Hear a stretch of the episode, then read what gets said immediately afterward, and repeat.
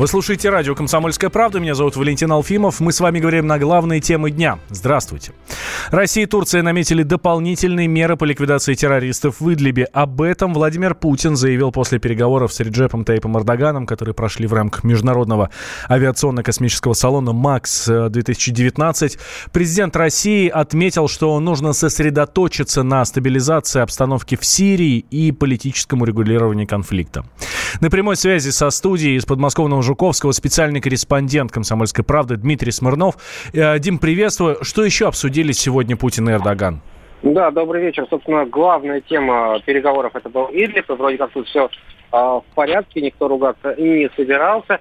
А, кроме этого, Владимир Путин сказал, что все неплохо у нас и в больших проектах, не только в военных, э, как, например, можем мы сотрудничать и по самолетам, которые заинтересовали Эрдогана, и по вертолетам, по другой технике. Но и, собственно говоря, большие а, энергетические проекты мы завершаем уже практически строительство атомной электростанции и вот э, турецкий газ уже до конца года пойдет, российский газ пойдет в Турцию. Можем послушать этот кусочек, да? Строительство турецкого потока. Исходим из того, что уже до конца года российский газ начнет поступать турецким потребителям. А после увеличения мощности турецкого потока за счет второй ветки поставки будут осуществляться транзитом в Европу через территорию Турции. Так, да. продолжайте. Вот, ну да, собственно говоря, поэтому а, если были какие-то опасения, что Идлиб станет для России и Турции каким-то таким кам- камнем преткновения, то нет. И сейчас Путин э, с Эрдоганом в течение часа вот разговаривали и нашли общие, так сказать, э, какие-то варианты. И через пару недель в Анкаре пройдет трехсторонняя конференция Россия, Турция, Иран по ситуации в Сирии, что дальше делать. Идлибом и террористами, которые там окопались, то там уже, видимо, будут решены какие-то более, э, ну, не сказать так, подробные, да, но более предметные решения будут приняты. А какая программа вообще сегодня была у президентов? Ох, тут, знаешь, если начну перечислять, я больше всего не перечислю. Начнем с того, что э, открыли МАКС, посмотрели э, пилот, пилотажные группы. Я вообще тут летал, например, впервые на международном уровне МС-21, новый российский, да, самолет, э, походили по самому Максу, обошли буквально все павильоны, вышли на связь с МКС, поели мороженого. Ой, это я, наверное, даже половину вам не перечислил. Аурус Владимир Путин показал Эрдогану и даже приценил, спросил, сколько стоит. Вот 18 миллионов сказали ему. Ну, Эрдоган так задумался, может и купит. Ну, а, кстати, да, есть же уже мировые лидеры, которые а, пожелали купить Аурус себе а, для кортежа. Эрдоган не говорил ничего такого пока? Ну, насчет мировых я не знаю. Тут это все-таки пока только глава Туркмении сказал, что мы купим всю линейку. Вот. А Эрдоган, он не сказал, что мы готовы купить, но он ни про что не сказал, что готовы купить. Он, собственно, Су-57, когда посмотрел и сказал, продается, Путин сказал, продается. Эрдоган сказал, ага, и пошел дальше. Вот примерно то же самое и с Аурусом было, но можно не удивляться, если там через месяц он возьмет и купит, и будет ездить на серебристом Аурусе, который мы сегодня показали. Но и самое главное, хочу все-таки заострить внимание, потому что, э, когда говорим э, Путин Макс, э, сразу подразумеваем мороженое. Все в порядке, да? Пять тысяч рублей. А, знаешь, такой заголовок уже придумали здесь. Путин отдал на поддержку российского авиапрома 5 тысяч рублей. Ну, это так вот он э, заплатил 5 тысяч за мороженое и сказал, что отдайте вот сдачу э, Мантуру на поддержку российского авиапрома. Но на самом деле их отдали на самом мороженщице, и она на эти деньги всех угостила, включая там турецкую российскую делегацию мороженым. А, Эрдоган что-то сказал про него. А, мы знаем, товарищ Си очень любит российское мороженое. Ну, может быть, и товарищ Реджеп тоже? Ну, товарищ Реджеп был удивлен, что ему дали э, вафельный стаканчик без ложечки. И он спросил, нет ли ложечки. Ему так продавщик сказал, нет, давайте кусайте. Вот он, как мне кажется, впервые в своей жизни освоил вот этот навык. Но потом он зазывал всех членов делегации, махал руками, там показывал, что давай, давай, подходите, пробуйте, это вкусно. Тоже, может, ему сейчас вот через две недели Путин поедет в Анкару и привезет ящик мороженого, а что нет. Дим, спасибо большое. Дмитрий Смирнов, специальный корреспондент «Комсомольской правды», был с нами на связи. А, на авиасалоне «Макс» Владимир Путин а, прокомментировал стыковку корабля «Союз МС» МС-14 с роботом Федором на борту. Президент назвал успешное завершение операции после неудачи в субботу результатом высокого профессионализма космонавтов а, и выразил надежду, Владимир Владимирович, что робот Федор окажет необходимую помощь и поддержку на Международной космической станции. Ранее глава Роскосмоса Дмитрий Рогозин заявил, что корабль «Союз» пристыковался к МКС только со второй попытки из-за проблем с иностранным оборудованием. Автоматика подтвердила, что она работает, что она надежна. Конечно, мы выявили проблему на самой станции. Вчера, в момент облета и потом последующих тестов э, после стыковки Союза-13 мы увидели, что да, действительно, оборудование не отвечало на сигналы корабля. Но этой аппаратуре 10 лет, и она не российского производства.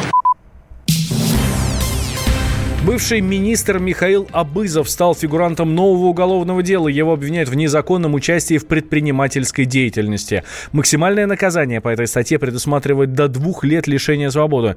Как рассказал адвокат Абызова Александр Аснес, возбуждение дела необоснованно и в ближайшее время будет обжаловано. Конечно же, в установленном законном порядке это был сделан для того, чтобы оказать давление на суды. Суды в последнее время на законных основаниях стали отказывать следствию в наложении все новых новых арестов на имущество или счета, как следствие полагает, а вызова на самом деле. Это не доказано, это счета или третьих лиц, или, вообще лиц, ну, которых не имеют отношения к обузовнику. И поэтому суды в последнее время по жалобам адвокатов стали отказывать в наложении новых арестов и снимать те аресты, которые были наложены ранее в связи с тем, что за это время следствие не доказало, что это имущество принадлежит непосредственно Абызову. Кроме того, суды обращают внимание на доводы защиты о том, что если обвинению предъявлено хищение 4 миллиардов рублей, то на сегодняшний день, по данным самого следствия, арестованное имущество на 28 миллиардов. Это совершенно несоразмерность тех требований, которые следствие предъявляет к аресту новых имущественных активов и денежных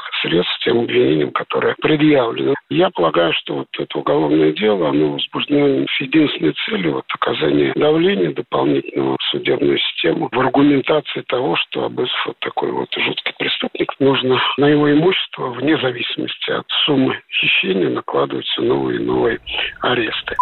Абызова арестовали в марте, ему вменяют хищение и вывод за рубеж 4 миллиардов рублей и создание преступного сообщества с использованием служебного положения. Следствие утверждает, что с апреля 2011 года по ноябрь 2014 Абызов вместе с другими подозреваемыми э, обманул акционеров похитив принадлежащие им средства. Своей вины Абызов не признал. В начале июля суд арестовал больше 8 миллиардов рублей, находящихся на счетах Абызова. На следующий день защита экс-министра заявила об аресте его активов на эм, 20 миллиардов. Речь шла о наличных в разной валюте, найденных во время обысков, а также деньгах на счетах Абызова и его близких, эм, недвижимости, акциях и других ценных бумагах. Мужчина и женщина. На каждый вопрос свое мнение. Говори, говори, что ты? Почему именно сейчас? Они в 14-м, когда начали Донецк и Луганск долбать так, что пух и перья летели. Так ты сейчас-то ему зачем этот вопрос задаешь? Я задаю вопрос. Тихо. Чш. Накал страстей на радио «Комсомольская правда». Семейный подряд Норкиных в поисках истины. По будням в 9 вечера. Просто о сложном в программе «Простыми словами». Да я не Америку открываю. Я, я не понимаю, когда пожалуйста. этот беспредел закончится. Не знаю.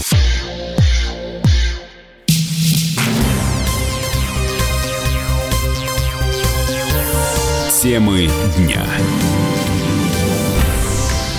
Вы слушаете радио «Комсомольская правда» в студии Валентин Алфимов. Следственный комитет начал проверку из-за смерти ребенка в подмосковном детдоме. Влада Журавлева вместе с братом и сестрой отобрали у родной семьи после того, как их мать стала фигурантом уголовного дела.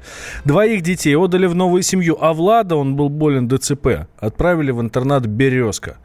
На прямой связи со студией сейчас специальный корреспондент «Комсомольской правды» Дина Карпицкая. Она занимается журналистским расследованием.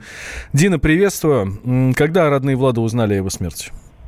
Э, здравствуйте, добрый вечер. Да, узнали они буквально вчера, хотя мальчик скончался еще 16 августа. То есть ни на похороны, ни на поминки никого из родных не позвали. Но я хочу, Валь, тебя немножко поправить. На самом деле э, детей забрали из семьи не тогда, когда на маму завели уголовное дело, а намного раньше. И само уголовное дело, оно вытекает из того, что случилось как раз с отбранием детей.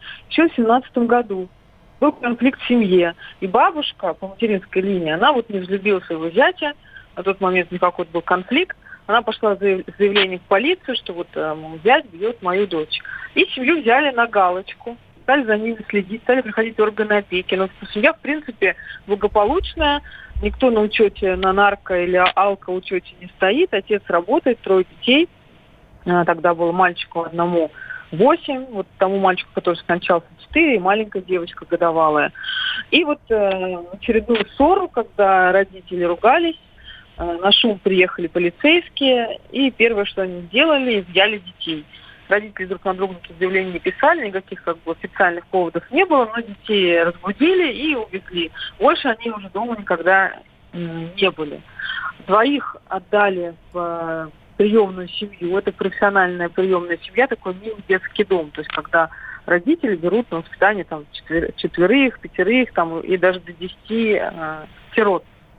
Родная бабушка, которая выступала э, и много раз предлагала себя в качестве опекуна, ее отвергли по непонятным причинам, потому что официальных причин никаких нет. У бабушки есть работа, есть жилье, бабушка здорова. А, да, Дина, а, давай сейчас услышим, что как раз говорит бабушка, да, почему давай. детей не отдавали в семью. Мне не дали детей, потому что, сказала опека, опекуны против и дети не хотят. Да, и опекунша отключает, сказала, через суд только будет у нас с ними свидание. Вот мы поедем в суд подавать. Мы были у зам главы Волоколамска, и он вызвал начальника опеки, и мы все вместе ездили. Мы засняли все, там бомжатник. Представляете, и там их столько живет. У нее двое детей, наших двое, еще двоих взяла. Два брата, э, муж, мать а там всего три комнаты, одна комната как склад у них, там туалет ужасный, в общем, дети на полу спят, поэтому она перестала нам с ним давать встречаться. Дин, ну как-то по словам бабушки не очень похоже на профессиональную приемную семью, про которую ты говоришь. А, ну, это мы будем еще отдельно разбираться, что там за семья. Но я хотела бы рассказать, что было дальше, потому что, на самом деле, дальше события развивались еще по более ужасному сценарию. Родители пошли в суд, они отстояли своего права быть родителями. Мать формально не лишена родительских прав. Но тем не менее, несмотря на то, что суд был еще э, прошлым летом, детей так и не вернули. Ни отцу, ни матери, не давали с ними общаться.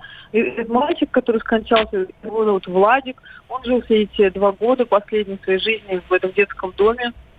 Но когда у родителей появились э, все основания забрать своих детей, э, органы опеки инициировали возбуждение уголовного дела старший ребенок, которому тогда 9 лет, написал записку, что мама его шлепала и заставляла делать там ну, непристойные вещи. Завели уголовное дело, нашелся свидетель этих якобы преступление. Что интересно, сам свидетель четырежды депортированный уже из России, представитель Средней Азии. Э, и после, он когда встречался с родственниками, с адвокатами э, Светланы, мама зовут Светлана, он признался даже под видеозапись, что его заставили оговорить женщину.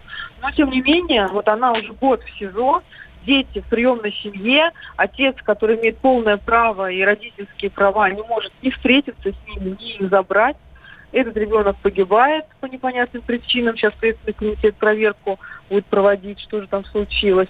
А мать получила 12 лет за побои, за сцепление собственного ребенка. И она сейчас находится вот в СИЗО, ждет апелляции. Вот такая ужасная история. Да, дичь какая-то. А, следим. Следим за развитием событий. Дина Карпицкая проводит свое собственное журналистское расследование. Поверьте, от, э, от ее чуткого взора не уйдет ни одна деталь. Дина, спасибо тебе большое. Дина Карпицкая, специальный корреспондент «Комсомольской правды» была с нами на связи.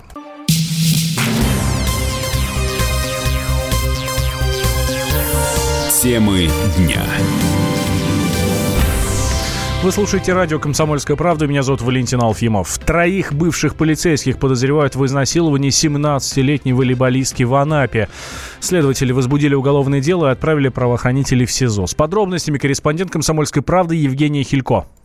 История, произошедшая на пляже Витязева, получила такой общественный резонанс, что уже на следующий день работу потеряли не только сотрудники патрульно-постовой службы, но и начальник отдела МВД России по Анапе. Стали известны личности героев громкой истории. На пляже в ту ночь дежурили 28-летние и 26-летние правоохранители. Они были прикомандированы в распоряжение МВД России по Анапе, сами они приехали из Краснодара. Также известно, что с ними был 28-летний напарник, сотрудник полиции, который работал водителем. Само происшествие случилось в ночь на 26 августа на пляже Пара Урале. На побережье отдыхала парочка, которых заметили правоохранители. Один из них включил фонарик на мобильнике, тем самым спугнув молодых людей. Парень удрал быстро, а вот девушка, которая еще не исполнилась 18 лет, не успела. Полицейские стали угрожать ей учетом в отделе по делам несовершеннолетних, а затем двое оборотней в погонах не растерялись и заставили ее заниматься оральным сексом. Третий же просто стоял рядом и наблюдал. Как позже выяснится, их жертвой стала 17-летняя спортсменка из Липецка, игрок юношеской сборной России по волейболу. В Анапе у нее проходили сборы. После надругательства на пляже правоохранители отвезли спортсменку в спортивный комплекс «Валейград». Из-за позднего времени возвращения воспитанницы неладное заподозрил тренер. Ей-то девушка призналась в том, что с ней произошло на пляже. После чего последовало обращение в правоохранительные органы. На данный момент в отношении двух сотрудников полиции возбуждено уголовное дело по статье 133 Уголовного кодекса России «Понуждение к действиям сексуального характера». Сейчас с бывшими полицейскими беседуют следователи. Также стали известны результаты медицинского свидетельствования. Они показали, что спортсменка на момент встречи с насильниками была пьяна. В ее крови нашли 0,59 промилле алкоголя. Евгений Хилько, Комсомольская правда. Радио «Комсомольская правда». Более сотни городов вещания и многомиллионная аудитория. Хабаровск 88 и 3 FM. Челябинск 95 и 3 FM. Барнаул 106 и 8 FM. Москва 97 и 2 FM. Слушаем всей страной.